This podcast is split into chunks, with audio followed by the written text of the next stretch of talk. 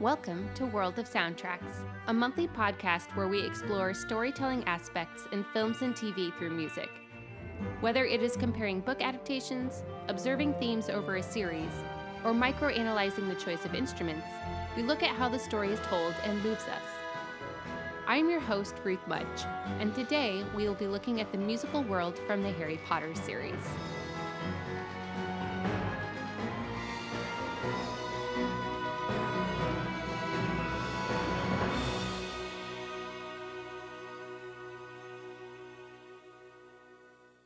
The fourth and final segment on music from the Harry Potter series, and it will be a two parter as there is so much to cover.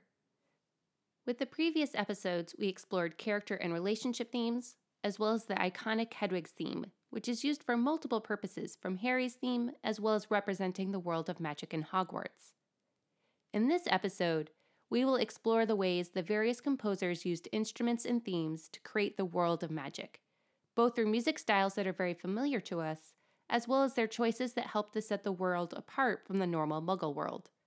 It is a fine line to ground the world in our established musical history, but also give it its unique qualities that set apart the world of magic, to the school of magic, to creatures, to flying. Much of the world is established by John Williams in his first three films, which will be the focus of this first episode. While Hedwig's theme is part of establishing the main theme in musical world, he also uses the combination of older instruments and oddly placed notes to establish something both familiar and yet different.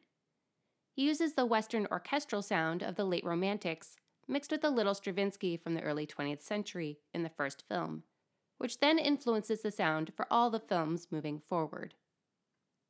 The celeste, a keyboard playing bells, is one of the primary instruments for magic for over a century from the Nutcracker Ballet by Tchaikovsky to Pinocchio to numerous other ones involving magic and has become synonymous with the sound of Harry Potter. To this day, I know people who will hear that instrument in other unrelated soundtracks and immediately think of Harry Potter. The celeste opens the entire series before the violins and chimes join in, weaving up and down.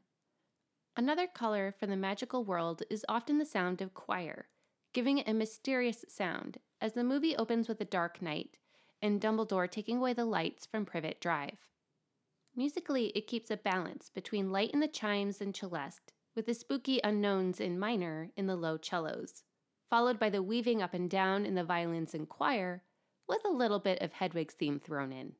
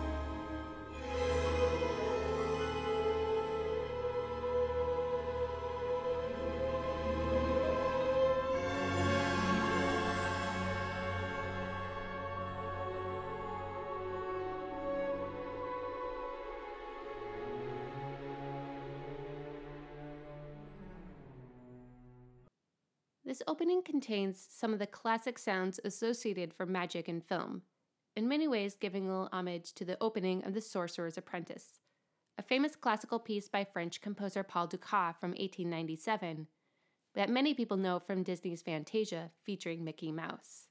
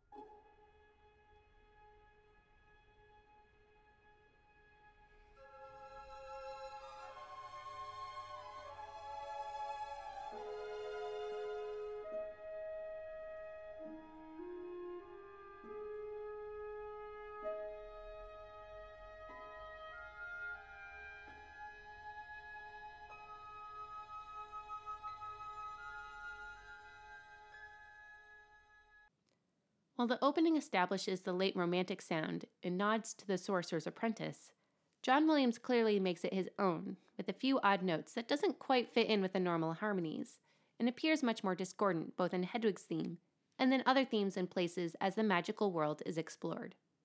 Since the series is primarily through Harry's eyes and experiences, the audience gets introduced to the magical world along with Harry, as he first sees Diagon Alley and Gringotts Bank, where he sees goblins for the first time. There is a mixture of joy and wonder as he sees this beautiful place, heard in the grandeur of the brass, with a few dissonant notes as a reminder that the world is slightly different, and then the more curious angular oboe as he watches the goblins at work.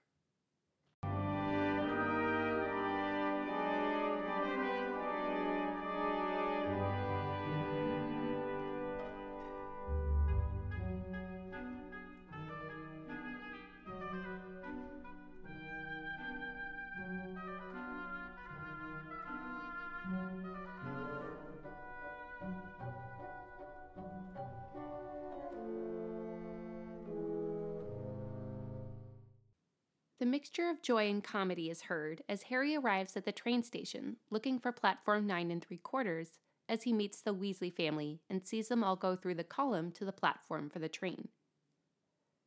This music includes the celeste, winds, and pizzicato in a playful manner, imitating the sound of Russian composer Sergei Prokofiev in his ballet Romeo and Juliet, written in 1935. This moment is from the very beginning, called The Street Awakens.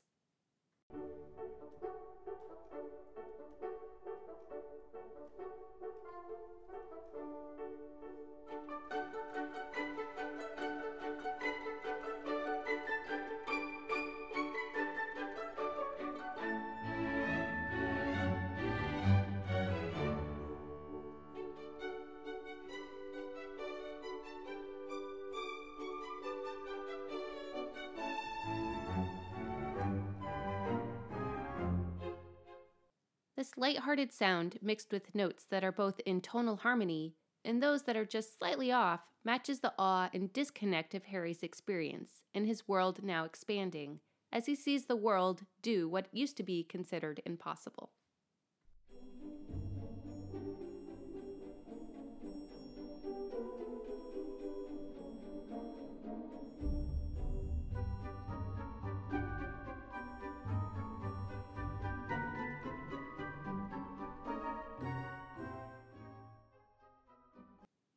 Combination of joy and wonder is heard with the bizarre and dissonant as Harry enters Hogwarts with the first year students, starting with joyful brass fanfare and sleigh bells, but then moving to an odd and slightly unsettling violin solo as they meet Professor McGonagall for the first time.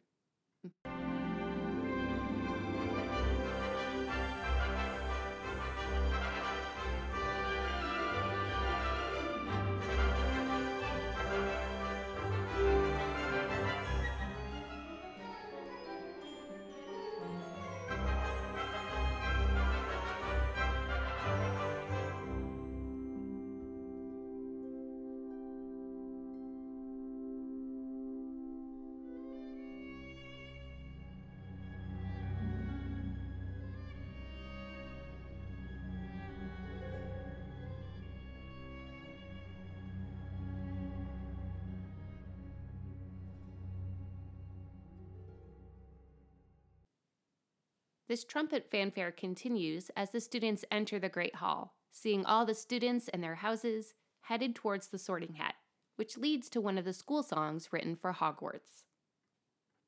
Hogwarts Forever is seemingly like a school hymn or song, with a few odd notes that almost sound like students accidentally played incorrect notes.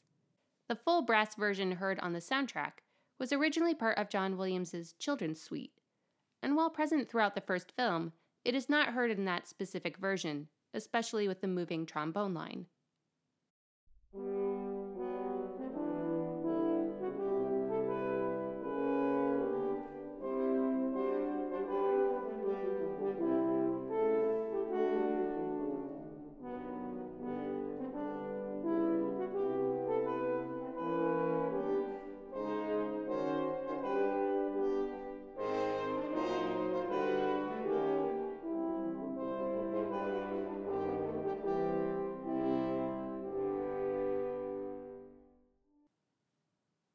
Song first plays when Hermione is sorted into Gryffindor, and then again in the bassoons when Harry is called towards the sorting hat, with the horn taking it up again when he joins the Gryffindor table. One could argue that the theme almost seems to be for Gryffindor instead of Hogwarts, but considering that the story is being told through Harry and his friend's point of view, that is part of his experiencing magic and the school.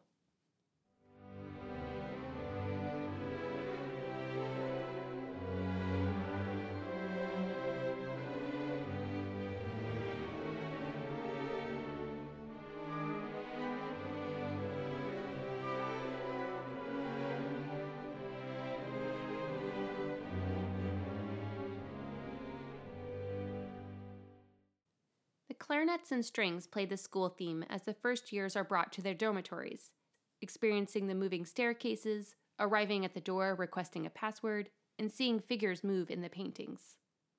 Hogwarts is also a place where Harry not only learns about his parents, but also connects to them.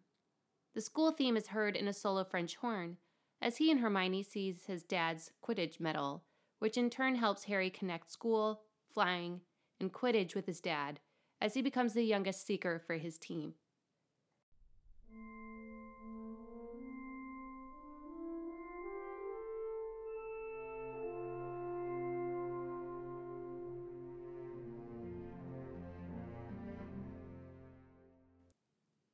The school theme plays one last time as Harry's team wins a point during his first Quidditch match, this time playing it much faster, as it is in the midst of a game.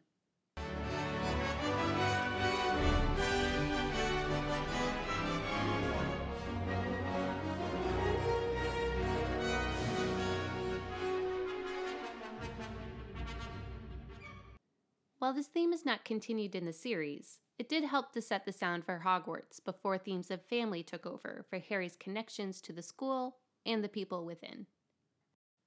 While the moving staircases were introduced as delightful, if not a little confusing, they do cause problems for them later on.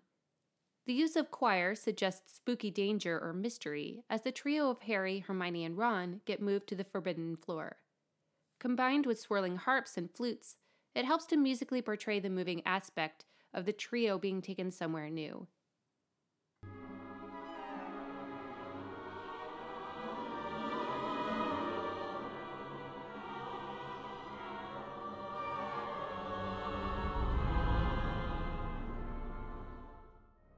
Choir is often used for the ghosts at Hogwarts, which is a common musical idea for ghosts since they had been people but usually hanging around after a macabre death.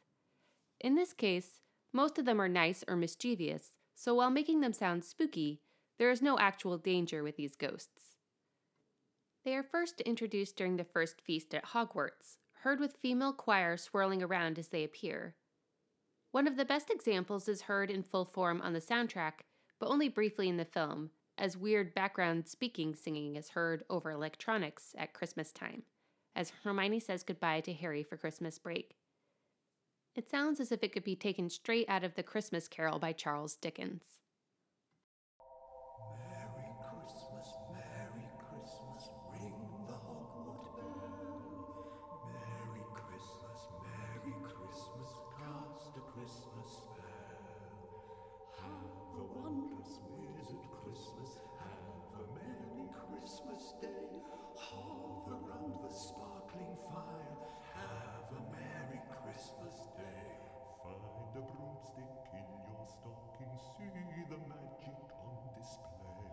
Join the owls joyous flocking on this merry Christmas day.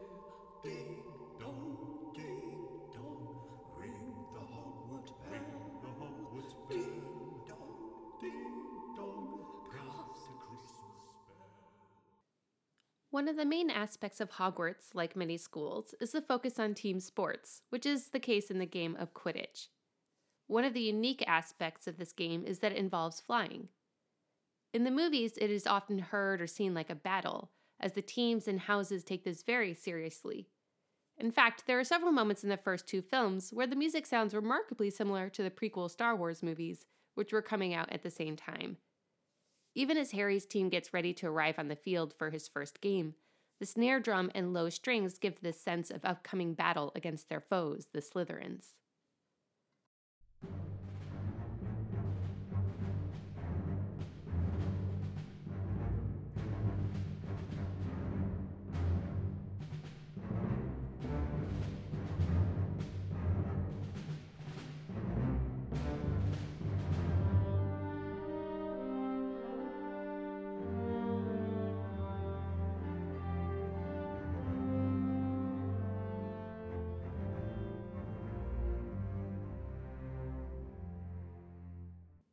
The first Quidditch theme that is heard is a grand brass fanfare to introduce the opening Quidditch match for Hogwarts and Harry as Seeker for Gryffindor. John Williams himself was no stranger to fanfare music, as he had written music for the Los Angeles Olympics in 1984 and is now heard during every NBC broadcast since.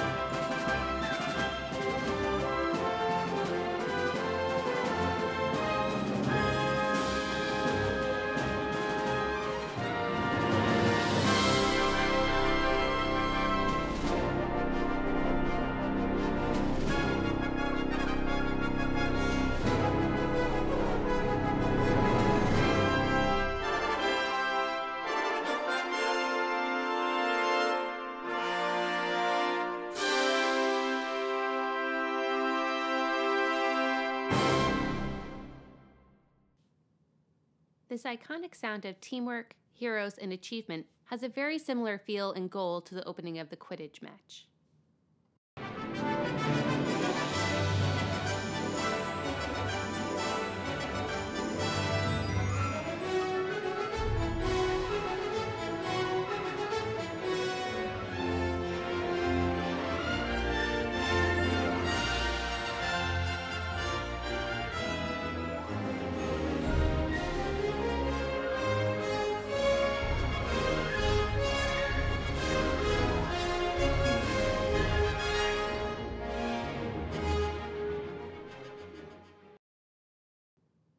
Theme returns at the end as the game concludes and Harry wins the game for Gryffindor, before the theme switches into Harry's wondrous world.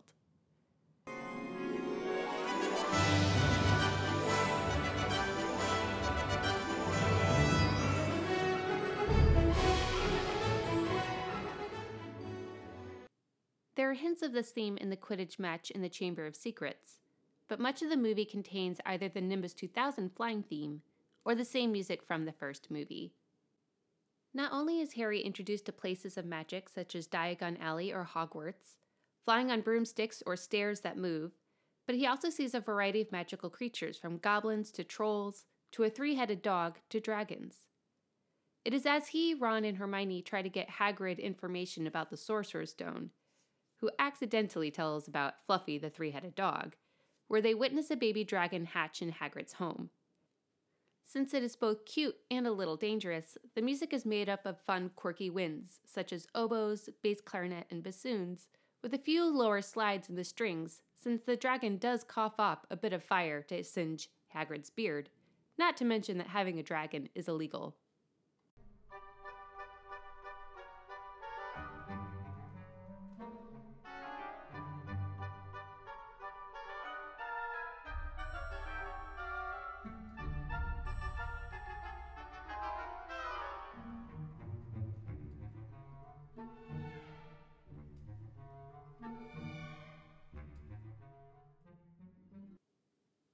Is not the only creature that Harry will see in baby form, as he witnesses Fawkes the Phoenix go up in flames and then reborn as a baby bird in the next film, The Chamber of Secrets. Fawkes has a theme throughout the film, and it is a little slower as Harry first sees him old before he bursts into flame with the English horn, which is a lower oboe. A flute and French horn play the gentle melody with celeste rolled chords.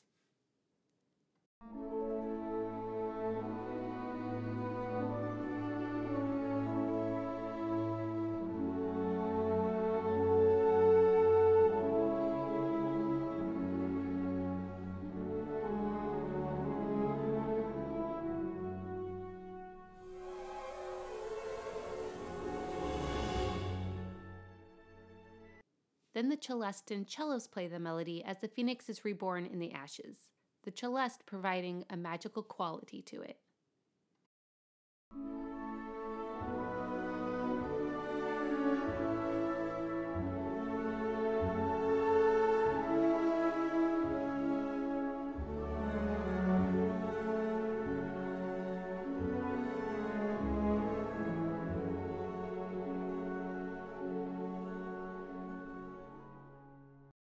Fawkes' theme returns as the Phoenix arrives to help Harry fight the basilisk at the end of the movie, eventually blinding it as the theme appears more heroic in the horns and brass, with the flutes flitting around to match the flying.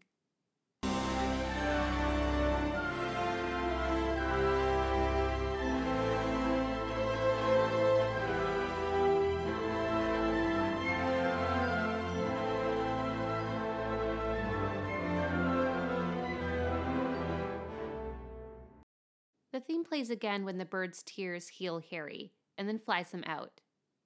The track Fawkes the Phoenix is a beautiful concert suite version of the theme, something that John Williams does for many of his themes, as well as a few of the other Harry Potter composers. It is a complete piece to be performed by orchestra, but not heard in that specific way in the film. Fawkes and the basilisk are not the only creatures that Harry encounters in the second film.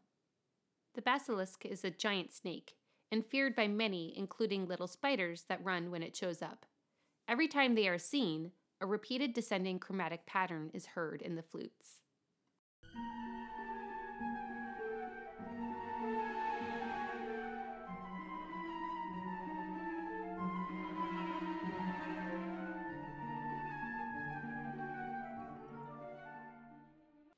Partway through, Harry and Ron follow these spiders to find the giant ancient spider in the forest named Aragog, in order to help Hagrid, who was accused of being responsible of harming and freezing the children instead of the monster in the castle.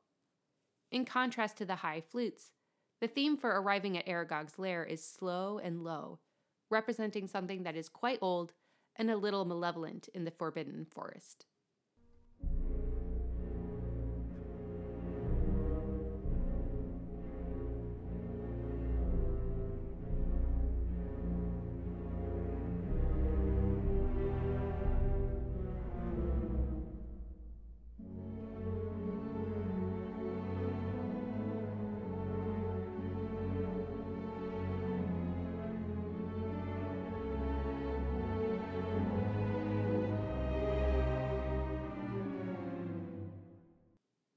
Aragog may have proven to be less friendly before they are rescued by the flying car, he did give clues that one other creature would know information about the basilisk in the walls, which turns out to be the ghost Moaning Myrtle. She shows up several times over the course of the film in the girls' bathroom, with a combination of comic and tragic, both in the oboe and bassoon, matching the comedy of her personality and the tragedy of how she died, mixed with the swirling female ghost voices as she flies away.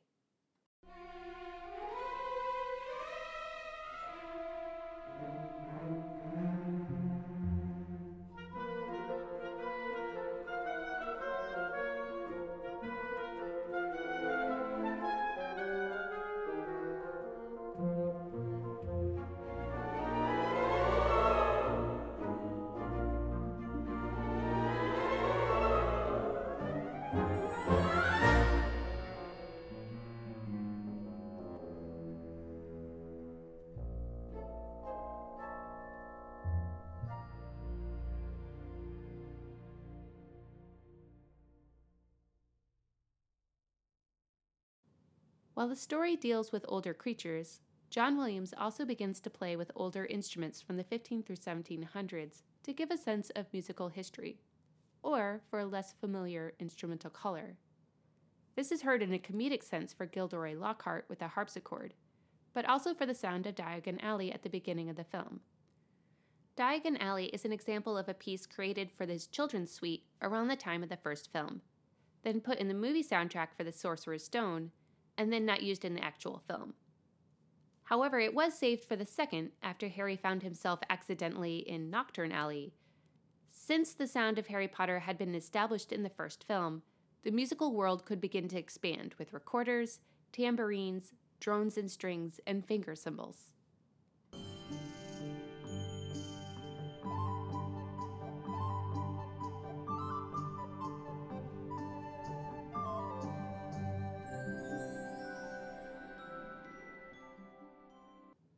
However, it is in the third film, The Prisoner of Azkaban, and under a different director, that John Williams really begins to play with the sound of Renaissance instruments and gives it both a quirkier and darker sound to match the tone of the movie. There is less celeste for the sound of magic, and instead is replaced by recorders, crumhorns, and sackbuts. Even at the beginning, the crumhorn, which is the ancestor of the oboe, is used when Ron shows Harry pictures from their summer travels to Egypt while in the leaky cauldron. Recorders are used for Harry's primary family theme, A Window to the Past, and Hagrid's professor's theme includes recorders, crumhorns, and sackbuts, which were predecessors of the trombone. Even Sirius and Peter Pettigrew's motifs are played in the harpsichord. This is an example of a French song, Pavana la Battaglia, featuring crumhorns, strings, lute, and drums, most likely written around 1555, to give an idea of what is being imitated.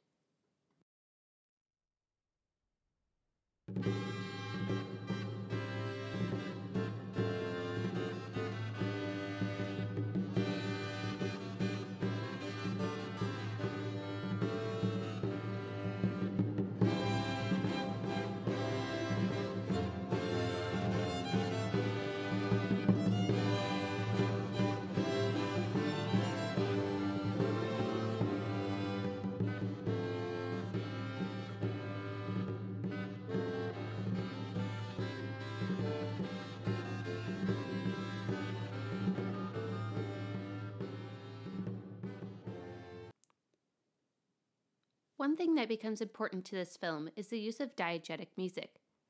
Diegetic music is music that is part of the world, heard or even played by the characters within the movie, but often used as accompaniment throughout the film as well.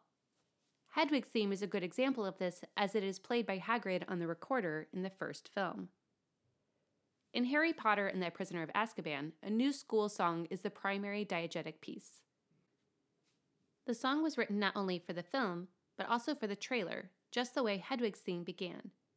This also helps to feature another important aspect of British school life, which is the school choir. As the film itself is a little darker, it takes a slightly more ominous sound, featuring words from the witches in Shakespeare's Macbeth. Double, double toil and trouble, fire burn and cauldron bubble. Double, double toil and trouble, something wicked this way comes. Eye of newt and toe of frog, wool of bat and tongue of dog, adder's fork and blindworm's sting, lizard's leg and owlet's wing. In the cauldron boil and bake, fillet of finny snake, scale of dragon, tooth of wolf, witch's mummy, maw and gulf. The full list of things thrown into the witch's pot, creating a brew for Macbeth, is more extensive than in the song, but is one of several ways that connects the old world of magic of Hogwarts with our older stories and instruments. It also seems appropriate to use instruments that would have been heard at the time of Shakespeare in a piece quoting his work. There is also a use of a tritone in the cello or viola da gamba underneath the first verse, which was known as the devil's interval in the medieval ages, since it is so dissonant, in between two perfect intervals, adding to that level of darkness of double toil and trouble.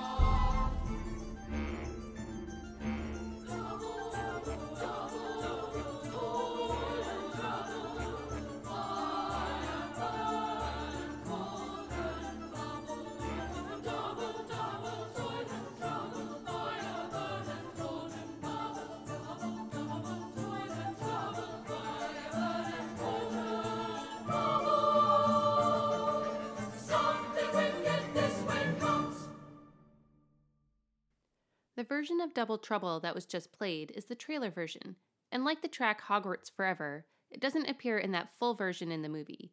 The song enters partway through as the students arrive to school, and then the school choir is singing it while holding frogs at the main opening feast.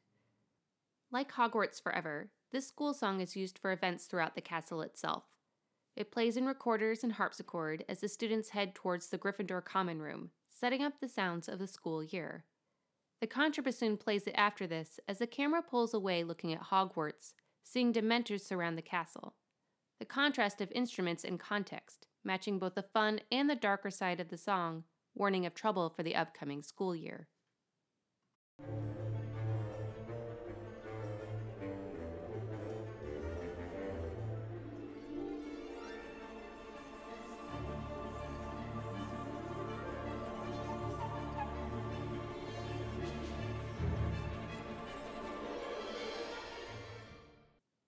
The song plays later in celeste and Harp as Harry overhears Snape and Dumbledore talking about their concern that Sirius Black had escaped from Azkaban, before anyone realizes that Sirius was in fact good and not a traitor.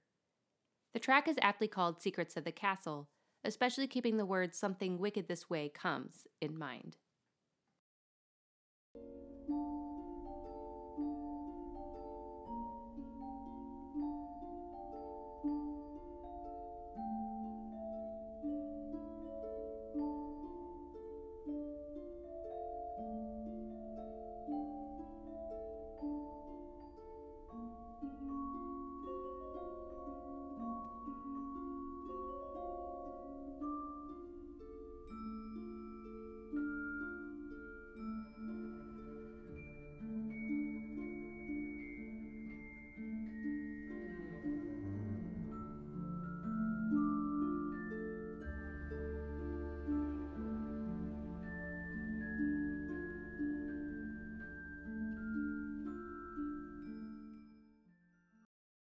These themes of trouble with Sirius Black continues when the Gryffindor students arrive at their door to find the fat lady gone and a disturbance beginning to happen among the different portraits around them as they wait for Dumbledore to come and solve the problem.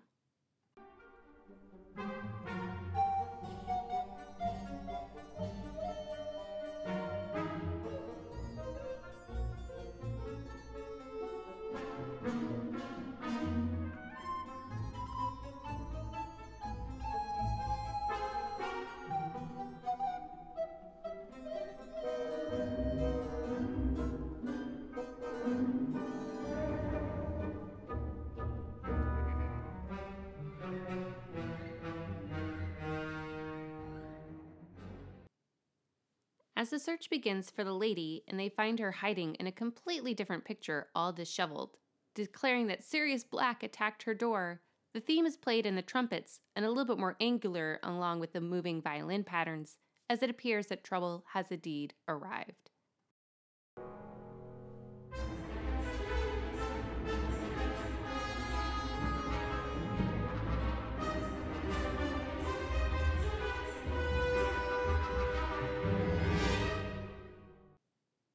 The theme also appears in a full orchestral version in the ending credits music, Mischief Managed. Not only does this film have a new school song, but it also introduces a new Quidditch theme, although in this case it is made up of a motif or fragments. The melody is much more angular, and with the intervals jumping around, as the motif is being passed around different instruments as the game plays. This one resembles more battle music and is less of a joyful fanfare, which matches the tone of this game. The game is in the rain, which changes the mood, and the fact that Dementors are hovering around gives a greater sense of danger and unease. It is also a game that Harry and Gryffindor loses.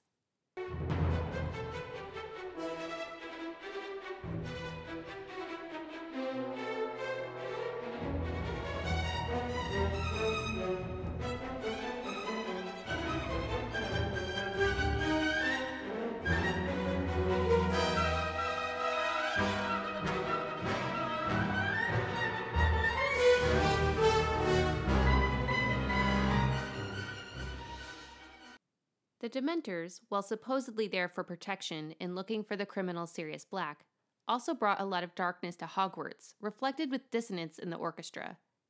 Their music fits completely in the horror genre with sliding high violins and dissonance in the brass, and provides a great sense of unease, as is heard in the first time they appear on the train to Hogwarts and begin to suck out Harry's soul.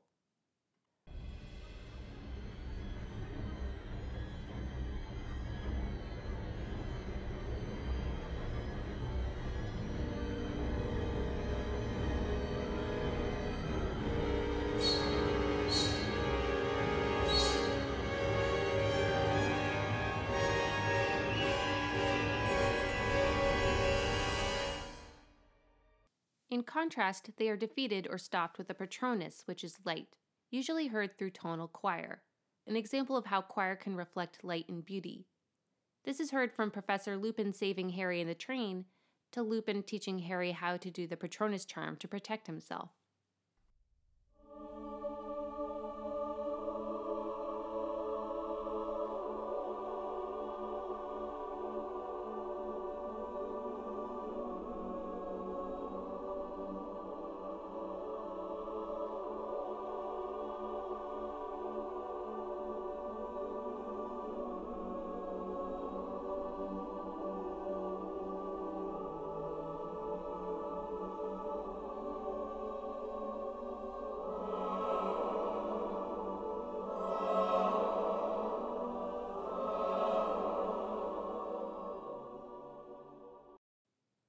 One interesting thing in this story is seeing the same scene with Dementors and the Patronus from two different perspectives due to the time turner. Because of this, the music itself is also slightly different. The first is heard when Harry and Sirius are being attacked by Dementors, with both orchestral and choral dissonance, as their souls are being sucked away and Sirius is dying. While the Patronus light saves them, there is still dissonance as the Dementors flee, and the French horn plays a bit of Harry's family theme with Harry believing that somehow his father had saved him.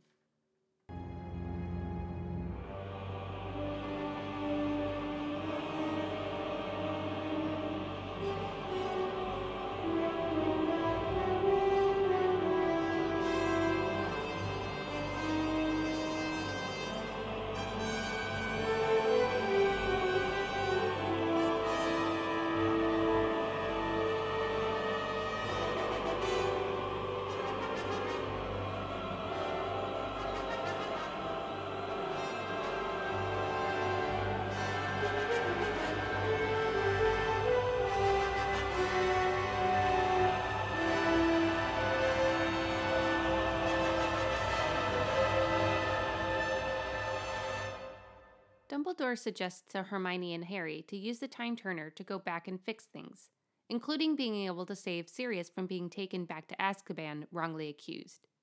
This includes some fun moments of ticking clocks, chimes, and the impression that music is being rewinded with repeated patterns and lots of glissandos, as chaos ensues over each other in numerous instruments at different speeds.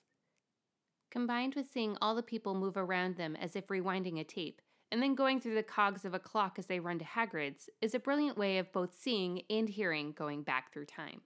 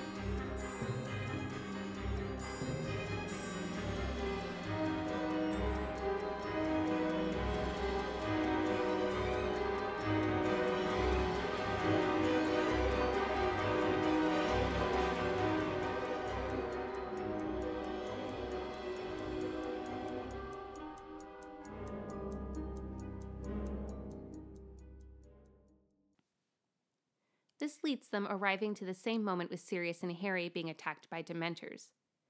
Harry is so convinced that his dad had sent the Patronus that he kept waiting for him to show up. The choir makes it sound as if everyone is singing their own tune or note at the same time to create a cacophony of sound as the Dementors began to suck away Sirius and Harry's soul. However, this time it becomes clear that it is Harry himself who sends the Patronus light away to save them. So as the choir sings, the voices pulse with the visual of the light pulsing, along with Harry's family theme again playing in the French horns as he saves himself and his godfather, who is his remaining family.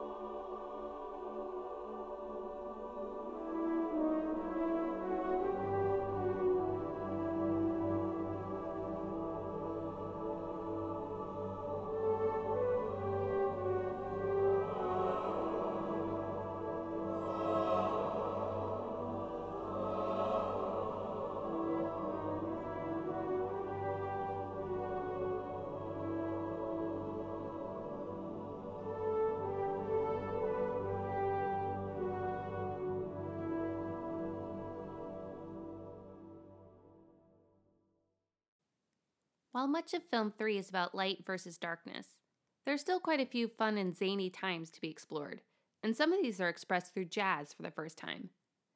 Some of John Williams' earliest jobs were as a jazz pianist, and he was the son of a jazz percussionist, so jazz is definitely part of his musical DNA. The wildest expression of this is when Harry goes on to the night bus, running away from home after accidentally inflating Aunt Marge.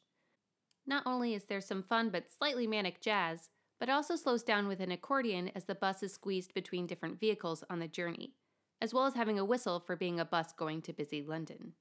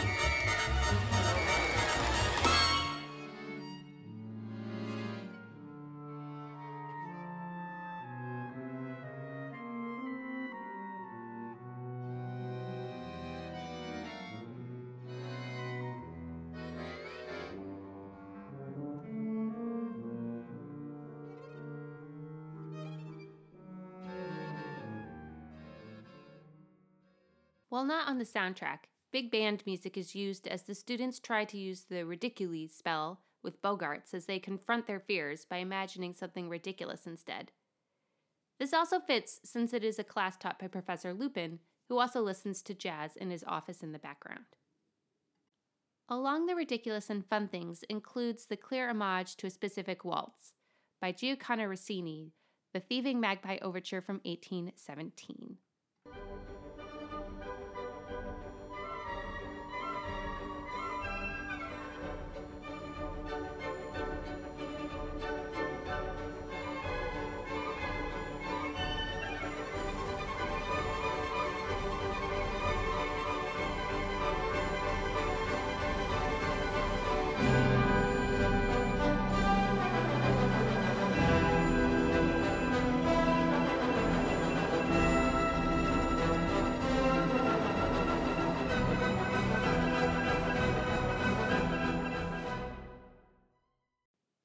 In mind the speeding up, as well as the descending trombone line, then mixed with odd notes matching more of the sound of Shostakovich, adds to make it comedic as the muggle world meets magic when Aunt Marge begins to blow up and float away after she insulted Harry's parents.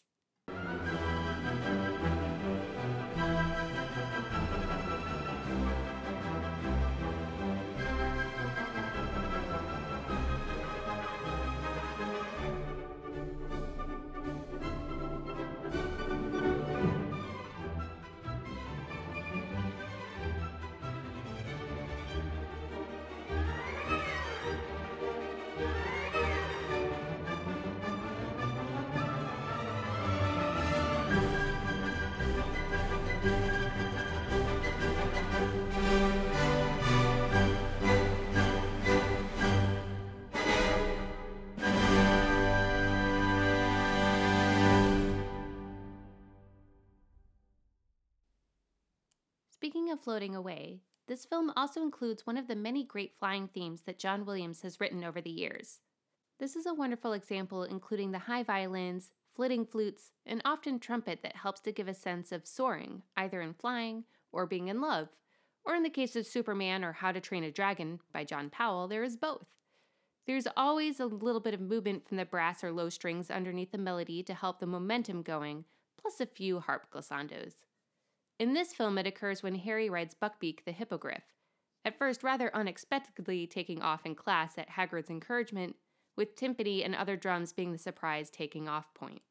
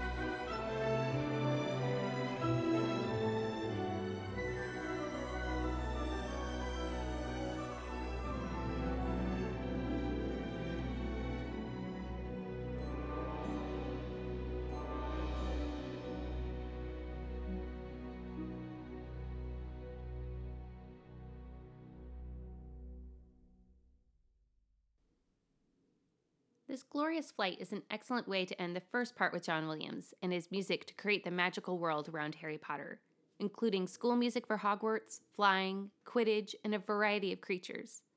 The second part will focus on the other three composers Patrick Doyle, Nicholas Hooper, and Alexander Desplat, as they continue to both follow in his footsteps while creating new sounds and making their own musical choices to help further tell the story of Harry Potter.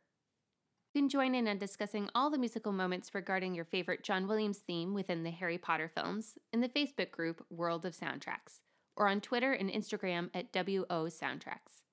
Please like and subscribe, share with friends, or even leave a review on Apple Podcasts, Spotify, or Amazon. I highly recommend subscribing so you don't miss when the next episode comes out. Until next time, happy listening! Special thanks to all those involved to make this podcast happen, especially Edith Mudge for the title music and Lindsay Bergsma for the graphics. This is World of Soundtracks.